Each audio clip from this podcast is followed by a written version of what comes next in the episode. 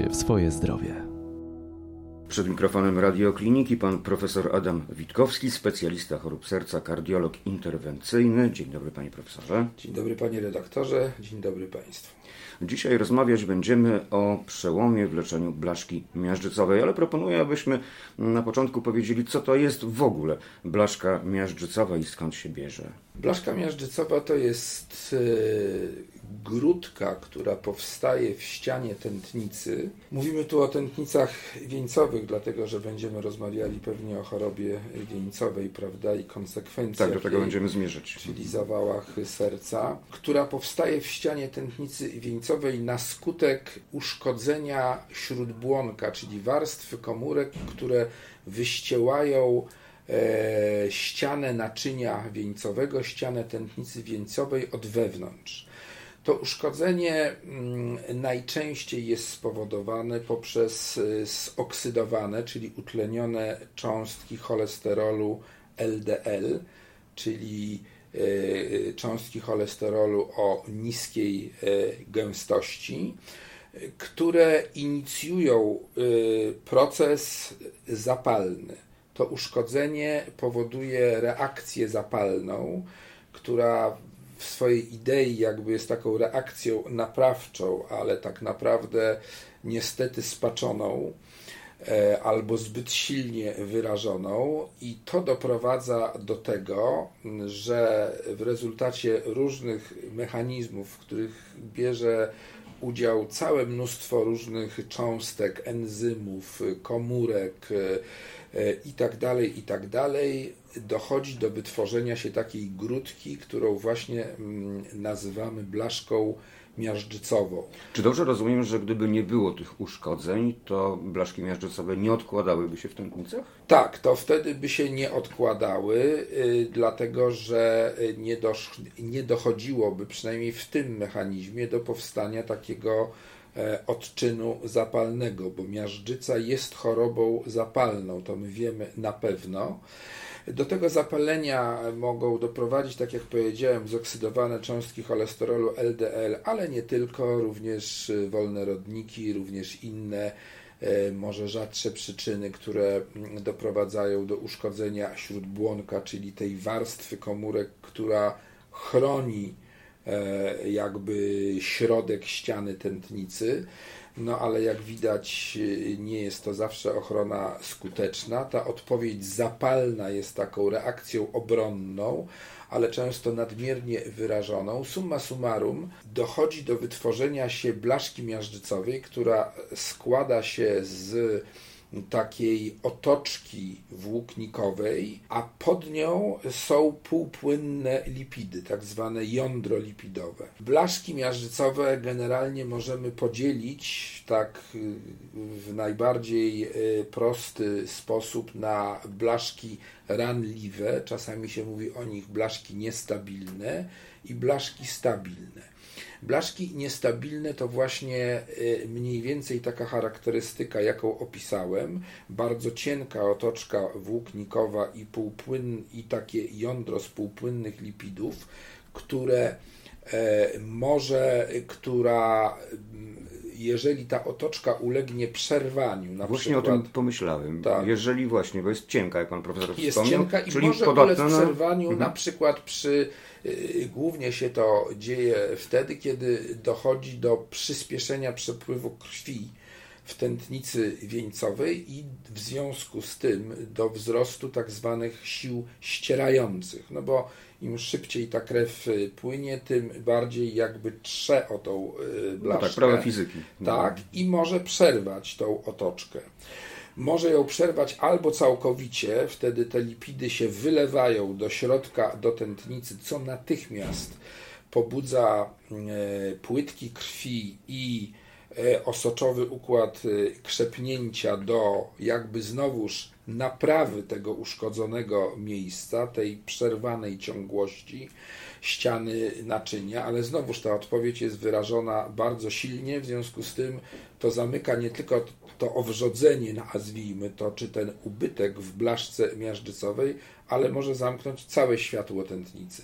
I tu mamy do czynienia z nagłym przerwaniem krwi, y, przepływu krwi w tętnicy y, wieńcowej z sytuacją klasycznego zawału, zawału serca. serca. Tak, a te lipidy, które wypłynęły z, mm. pod tej otoczki, co się z nimi dalej dzieje? Czy one, one są, są niebezpieczne? No, no, one są już inkorporowane w ten cały skrzep, prawda? Tam się włączają do akcji komórki żerne, którego E, które go powoli likwidują. Zostaje uruchomiony e, mechanizm wewnętrznej fibrynolizy również, który może doprowadzić do rozpuszczenia tego skrzepu, ale na ogół jest on mało skuteczny, więc y, musi dojść do ingerencji, która ratuje serce pacjenta wtedy. Czyli bardziej niebezpieczne jest samo przerwanie. Przerwanie z następową reakcją płytek krwi i e, osoczowego układu krzepnięcia, które, e, które to reakcje prowadzą do szybkiego wytworzenia się skrzepu tam, który może zamknąć albo całkowicie światło naczynia, albo tylko częściowo i wtedy mamy do czynienia jak tylko częściowo z tak zwanym często zawałem serca bez uniesienia odcinka ST. Czyli to nie jest taki klasyczny zawał, tylko taki zawał, e, który mm, daje zwykle mniejsze uszkodzenie mięśnia sercowego niż taki zawał spowodowany całkowitym zamknięciem światła tętnicy, ale za to może to nawracać co jakiś czas i te zawały mogą kolejno się jakby dorzucać, co też może doprowadzić do dużego uszkodzenia mięśnia e, sercowego. Wreszcie te blaszki takie zwane blaszkami ranliwymi, no właśnie od tego, że się e, są takie łatwo uszkadzalne, na przykład poprzez wzrost ciśnienia, a za tym, co idzie wzrost szybkości przepływu krwi w tętnicy, co może mieć na przykład miejsce przy wysiłku czy przy stresie jakimś e, dużym, mogą ulegać nie pęknięciu, ale tak, ta otoczka włóknikowa może ulegać takiemu rozszczelnieniu tylko i też tam się mogą tworzyć drobne skrzepliny, które jednakowoż mają to do siebie, że mogą E, że mogą się rozpadać i, e, i płynąć w dół e, zgodnie z prądem krwi i zamykać bardzo małe naczynia na obwodzie. To też może być przyczyną takiego podstępnie przebiegającego zawału serca, taka obwodowa embolizacja, obwodowe zaczopowanie bardzo małych naczyń na skutek nawet niewielkiego uszkodzenia tej otoczki włóknikowej. Zaczopowanie małych naczyń może też prowadzić do martwicy, prawda? No tak, oczywiście, ciała. tak, tak, tak, tak. To są takie mikrozawały, które kumulując się mogą w końcu dać no, całkiem spore uszkodzenie mięśnia sercowego. Padło y, określenie cholesterol LDL. Wiemy, że jest również drugi rodzaj cholesterolu. No tak, jest Może cholesterol o mm, y, wysokiej gęstości cząsteczki, tak zwany cholesterol HDL, High Density Lipoprotein. I ten cholesterol ma działanie miażdżyco ochronne to znaczy on nie uszkadza e, ściany naczynia, wręcz przeciwnie e, doprowadza do pasywacji blaszek miażdżycowych, czyli do tego, że mogą one przejść ze stanu ranliwej czy niestabilnej blaszki do mm, blaszki takiej e, stabilnej, nazwijmy to, która ma grubą otoczkę, nie ma w niej tego płynnego lipidowego jądra, tylko raczej są już, y, y, zachodzą procesy, które prowadzą do wytworzenia się w środku tkanki łącznej, czasami ze zwapnieniami i tak dalej, i tak. I to... Ale zwapnienia też nie są korzystne dla No nie są oczywiście, ale w każdym bądź razie taka, zwap, taka zwłókniało zwapniała blaszka z grubą otoczką nie grozi pęknięciem na ogół. Ona może rosnąć i z czasem doprowadzić do bardzo dużego zwężenia światła naczynia, ale wtedy przeważnie, zanim dojdzie do zawału serca, są objawy wyprzedzające na ogół, że jak już to światło jest zwężone solidnie, no to zaczynają się bóle dławicowe najpierw przy wysiłku, a potem również w spoczynku czy w nocy. Szybkie zmęczenie, tak? Ból. Ból przede wszystkim. Ból, ból mhm. za mostkiem, tak. Mhm. Są oczywiście różne inne ekwiwalenty niedokrwienia. Ten ból jest najbardziej takim, taką klasyczną manifestacją choroby niedokrwiennej czy choroby wieńcowej.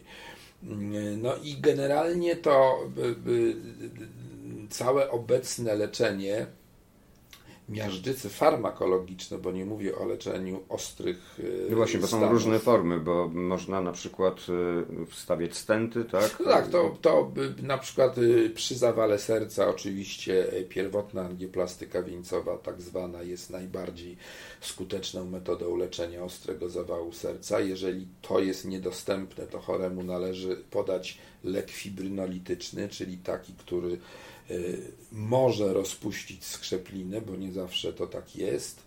To jest mniej skuteczne niż leczenie e, pierwotną angioplastyką wieńcową, ale e, no, skuteczne na tyle, że lepsze niż nieleczenie.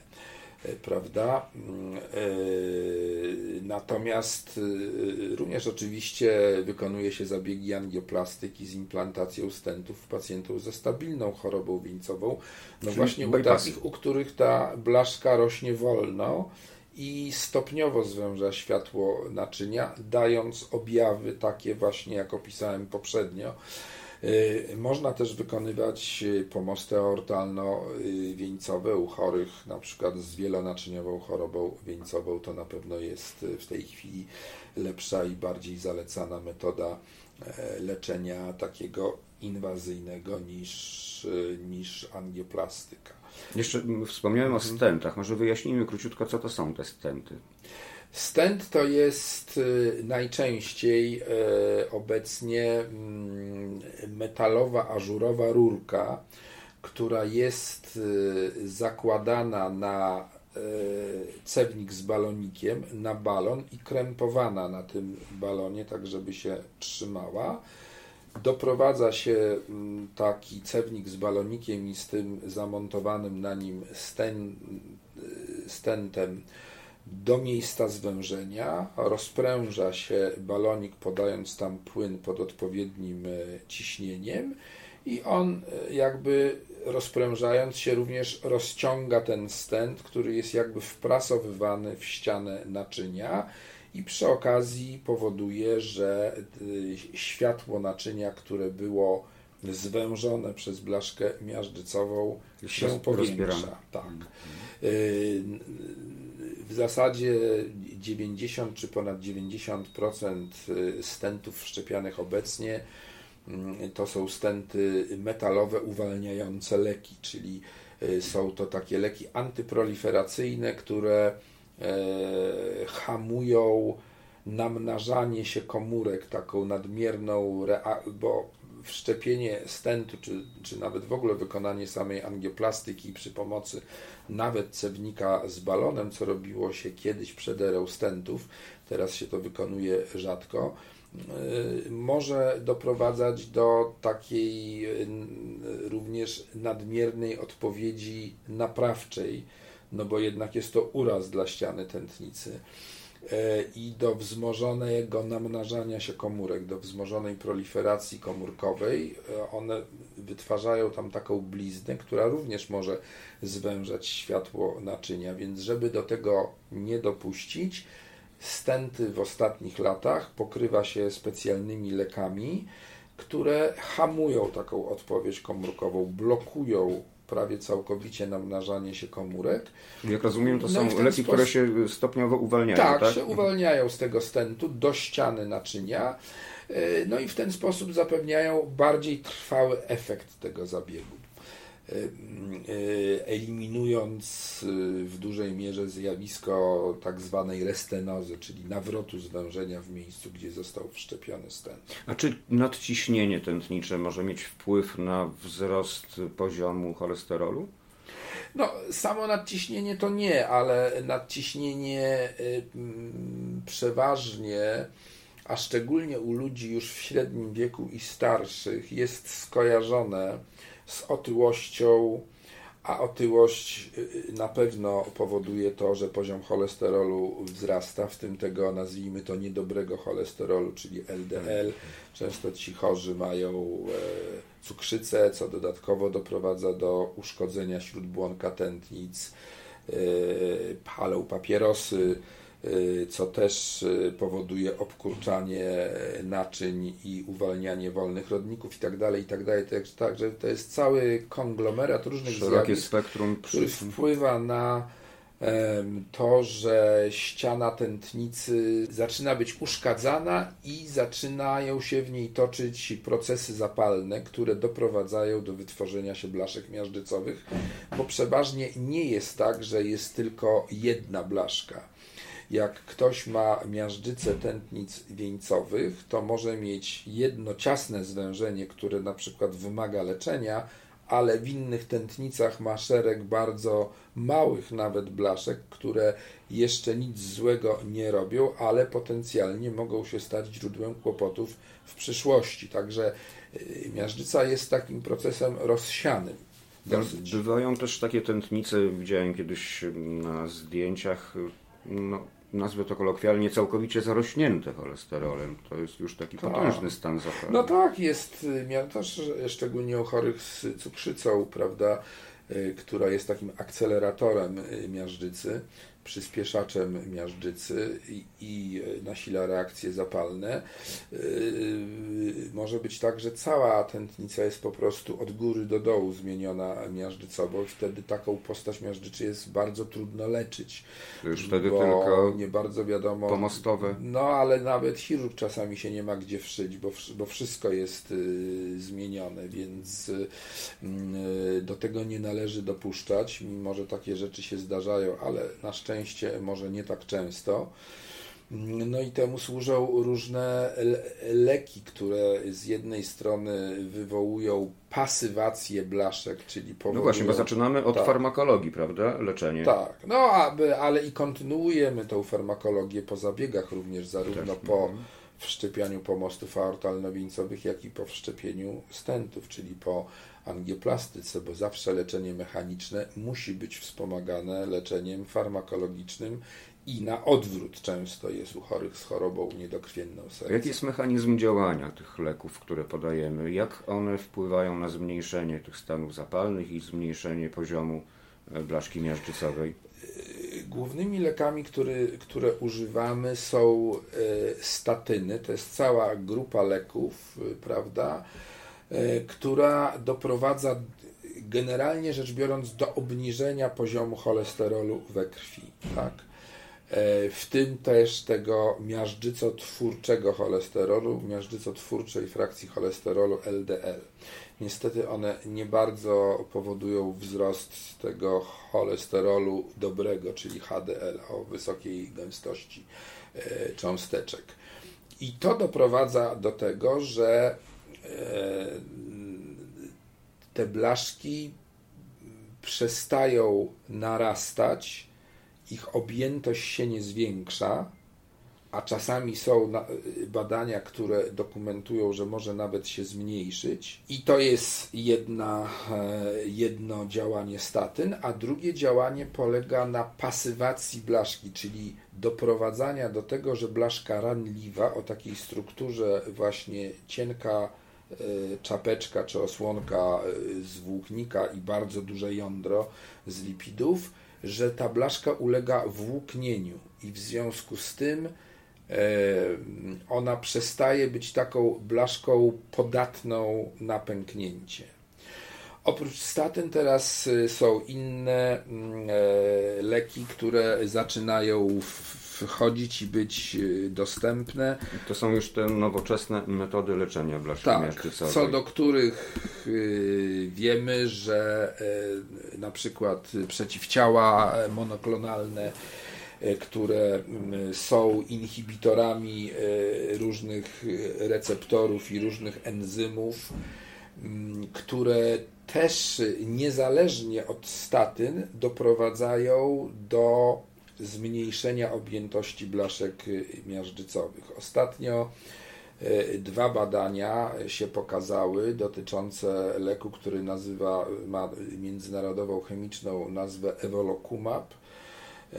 Pokazały się badania, jedno, mm, które nazywa się Glagow i ono pokazało, że stosowanie tego leku u ludzi powoduje zmniejszenie objętości blaszki miażdżycowej, niezależnie od tego, że stosuje się statyny też. Czyli równolegle stosujemy i statyny, tak. i te leki, o których Pan wspomniał. E, I e, to było badanie robione na zasadzie oceny objętości i wielkości blaszki przed włączeniem leku i e, kilkanaście miesięcy po włączeniu leku. E, przy pomocy ultrasonografii wewnątrzwieńcowej, czyli wprowadzania takiej zminiaturyzowanej sondy do echa, e, sondy ultrasonograficznej bezpośrednio do światła tętnicy wieńcowej i porównywanie tych objętości w tych samych oczywiście punktach naczynia.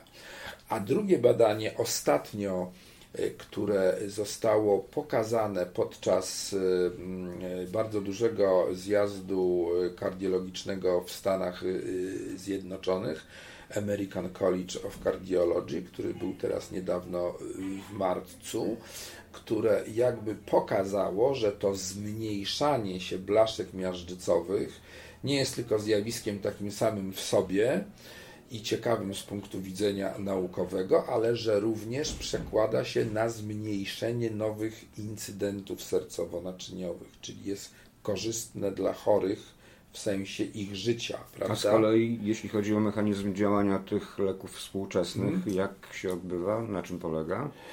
No, one y, również y, doprowadzają do tego, że ta blasz, że y, blokują odkładanie się cholesterolu, blokują reakcje zapalne i powodują, że ta blaszka... To są procesy chemiczne? Tak. Nie mając substratu zaczyna albo jej progresja jest zahamowana, albo wręcz zaczyna się zmniejszać jej objętość.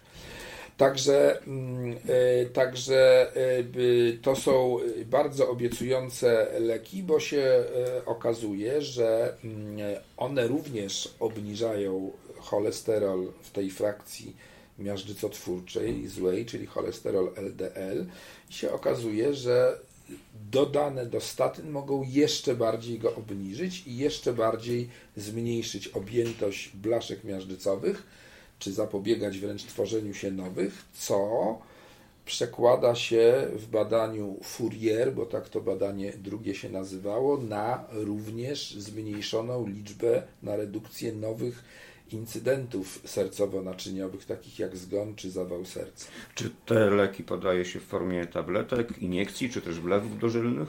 E, te leki, a konkretnie ten lek, o którym mówię, podaje się w formie iniekcji podskórnych. Także chory może to e, ro, robić sam i, i tak chorzy sobie robią. Lek jest dostępny w Polsce, tylko nie jest refundowany i jest bardzo drogi, więc y, na razie nie ma szans na jego większe rozpowszechnienie y, do czasu, kiedy nie będzie refundowany, jeżeli będzie oczywiście. E, także no to jest na tej samej zasadzie, jak się wstrzykuje insulinę, prawda? Czy jak się wstrzykuje kleksan, czy coś takiego. Z jaką częstotliwością trzeba stosować ten lek? To jest, zdaje Codziennie, się... Czy to jest lek o nie, nie, nie, nie, nie, nie, to jest lek, który stosuje się rzadziej e, e, i e, stosuje się go, już mówię, gdzieś to muszę tutaj znaleźć, bo to jest, już nie pamiętam, ale tam jest, zdaje się, że to jest E, albo dwa razy w tygodniu, albo raz na tydzień. O, w zależności od stanu. I, w zależności od dawki, e, tak naprawdę. W zależności od dawki, bo można stosować tam e, mniejszą dawkę dwa razy w tygodniu, a większą raz na tydzień. Czyli to dość komfortowa metoda podawania leku. No, no trzeba się ukłuć po prostu, ale no tak, to nie jest jakiś to strasznie. No statyny podaje się do ustnie, więc to jest na pewno ich zaletą, prawda, że tutaj nie, nie trzeba się kłuć, no ale za to trzeba je brać codziennie. A w przystosowaniu tych nowych leków, o których pan profesor wspomniał, e, jak procentowo e, jest skuteczny ten lek? Jak procentowo jest skuteczny ten lek? E, no więc je, jeżeli chodzi na przykład o obniżenie cholesterolu, to mamy w tej frakcji LDLC to ten lek jeszcze dodatkowo obniża ten cholesterol o prawie 60%. No to Czyli jest... to jest spora redukcja. E, natomiast e, jeżeli chodzi o e, spadek nowych incydentów sercowo-naczyniowych, no to mamy tam obniżenie o jakieś 19% E, takiego złożonego punktu końcowego, który w badaniu Fourier obejmował zgon z przyczyn sercowo-naczyniowych, zawał serca i udar mózgu. No ale to też więc to też, więc to też jest, więc to też jest sporo. Mm, e, no i, i widać, że to, co się dzieje w ścianie tętnicy, przekłada się jednak na efekty kliniczne co jest bardzo ważne, y, y, było udowodnienie takiego związku, no bo y, do tej pory tak tego dokładnie, przynajmniej z tymi nowymi lekami, nie pokazano, bo to, że coś tam się dzieje w ścianie tętnicy, nawet korzystnego, nie zawsze musi się przełożyć na dobre jakieś działania e, kliniczne dla zdrowia chorego, chociaż niby teoretycznie i logicznie powinno tak być, ale nie zawsze tak jest, bo biologia jest bardziej skomplikowana niż nam się wydaje. A biologia, tutaj... no właśnie, panie profesorze, tak się zastanawiam, po co nam w ogóle cholesterol, szczególnie ten tak zwany zły cholesterol, dlaczego ewolucja go nie, wy, nie, nie wyeliminowała, skoro tak niekorzystnie działa na nasz organizm. No, y, ja myślę, że ewolucja nie jest bezbłędna, prawda? I y, w toku y, ewolucji i, i przystosowywania się ludzi do życia, prawda? Nie wszystko wyszło tak jak trzeba. No poza tym ewolucja to jest proces trwający, więc być może jesteśmy na A poza tym weźmy pod uwagę, że myśmy prowadzili przez całe długie tysiąclecia zupełnie inne życie niż prowadzimy teraz od 100 czy 200 lat. I po prostu ewolucja za tym nie nadążyła, bo to jest za krótki czas ludzie od kiedy tam Homo sapiens to jest 100 tysięcy lat temu, czy, czy 200 tysięcy lat temu, e, to przez długie lata, aż mniej więcej do 10 tysięcy lat przed naszą erą, to byli łowcy i zbieracze, ludzie, którzy się ruszali. Jeżeli się popatrzy na plemiona, które gdzieś tam jeszcze żyją w dżungli amazońskiej, czy gdzieś tam y, na wyspach Indonezji y, i prowadzą takie życie i nie mają kontaktu z cywilizacją, bo jej unikają, to nagle się Nie okazuje... chorują na miażdżycę? Nie. To bardzo wymowne, co pan nie. profesor mówi. Nie chorują albo chorują w jakimś bardzo, bardzo późnym wieku i sporadycznie. Czyli Miażdżyca małpy, to choru... małpy naczelne nie chorują na miażdżycę. Proszę bardzo. Czyli miażdżyca to choroba cywilizacji. Tak, oczywiście, że tak. I to już się zaczęło od czasów, y, y, jak są dowody z archeologii, tak zwanej rewolucji, e, rewolucji rolniczej, to tak można powiedzieć po polsku, agricultural revolution, która mniej więcej zaszła 10 tysięcy lat temu, prawda, kiedy ludzie zaczęli osiadać, zaczęli hodować zboża, zaczęli prowadzić inny tryb życia. Dlatego bardzo ważny jest zdrowy tryb życia, czyli uprawianie sportu, zdrowe odżywianie się, unikanie tłuszczów i tak dalej, prawda? No tak, to, to na pewno. E, e, e, I oczywiście my nie możemy wrócić do tego, co było 10 tysięcy lat temu, czy 20 tysięcy lat temu, kiedy powstały prawda, malowidła w jaskini Lascaux bo to jest niemożliwe, ale musimy pamiętać o tym, żeby starać się nasz siedząco jeżdżący, tak bym nazwał, tryb życia i niekiedy stojący tylko, jednak zmienić na bardziej ruchliwy tryb i wtedy, kiedy tylko można ten ruch wykonywać plus, no, bardzo zwracać uwagę na dietę, bo ewolucja nas nie przystosowała do takiej diety, jaką my w tej chwili mamy. Dieta e, ludzi przed e, rewolucją rolniczą była zupełnie inna i, i całe nieszczęścia z miażdżycą zaczęły się dopiero potem, bo dopiero po tym okresie czasu odkrywa się w zmumifikowanych ciałach to, że ci ludzie chorowali na miażdżycę.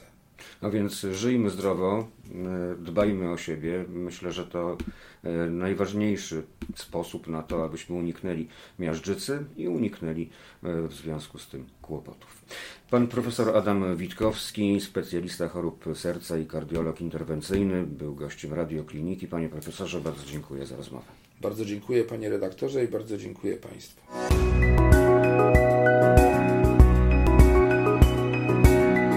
Więcej audycji o zdrowiu na stronie radioklinika.pl oraz w naszej aplikacji mobilnej.